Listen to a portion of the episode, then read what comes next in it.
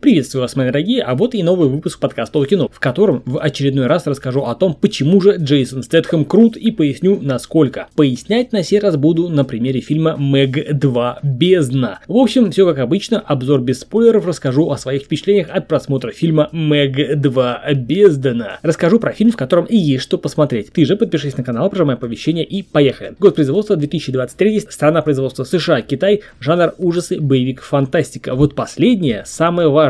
Фан, блин, тастика. И вот той самой фантастики в этом фильме навалом, и на нее же можно списать всевозможные и невозможные нестыковки. Говорить про то, что законы логики, физики, термодинамики посланы к черту, я не буду, просто будем по умолчанию иметь это в виду. Итак, Джейсон Стэтхэм исполняет роль Джонаса Тейлора. Он, Джонас Тейлор, и его коллега вновь погружаются на глубину.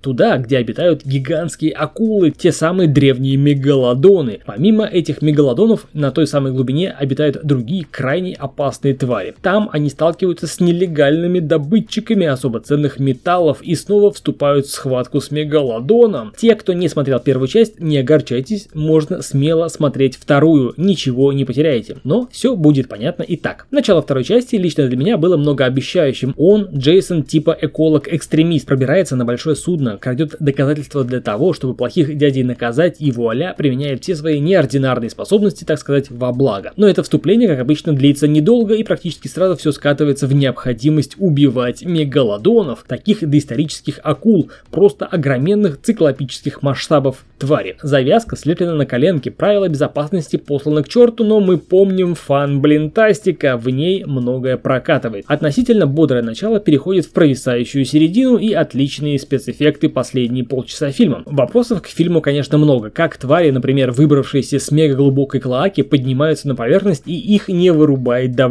Как мелкие твари, которые провели под водой на гигантской глубине не один десяток поколений, выбираются на сушу и тут же пропускают несколько миллионов лет эволюции, сразу знают, как передвигаться по суше и даже спокойно дышат атмосферным воздухом. И я, конечно же, понимаю, что Стэтхэм крут, но чтобы находиться под водой на глубине более 6000 метров без акваланга и без защитного костюма, и его не сплющивает, это, конечно, за гранью моего понимания. Может ли кто-то мне объяснить в комментариях, буду признателен. В общем, с учетом того, что это фантастика, к визуальной составляющей претензий нет. По экшону все бодренько. Если опять же предположить, что Стэтхэм прокачал навык удачи до уровня эксперта, то к происходящему на экране тоже нет претензий. По игре актеров э, можно сказать следующее. Была парочка, которая подбешивала, но в принципе терпимо. По сюжетной составляющей, в принципе, фильм сгодится на одноразовый просмотр вечером после работы. В общем, фильм Мэг 2 Бездна можно посмотреть, когда заскучаете и если смотреть больше нечего вообще. А это был я, Сан Саныч и подкаст о кино. Без спойлеров поделился впечатлениями от просмотра фильма Мэг 2 Бездна. Подпишись на канал, прожимай оповещения. До скорых встреч. Пока.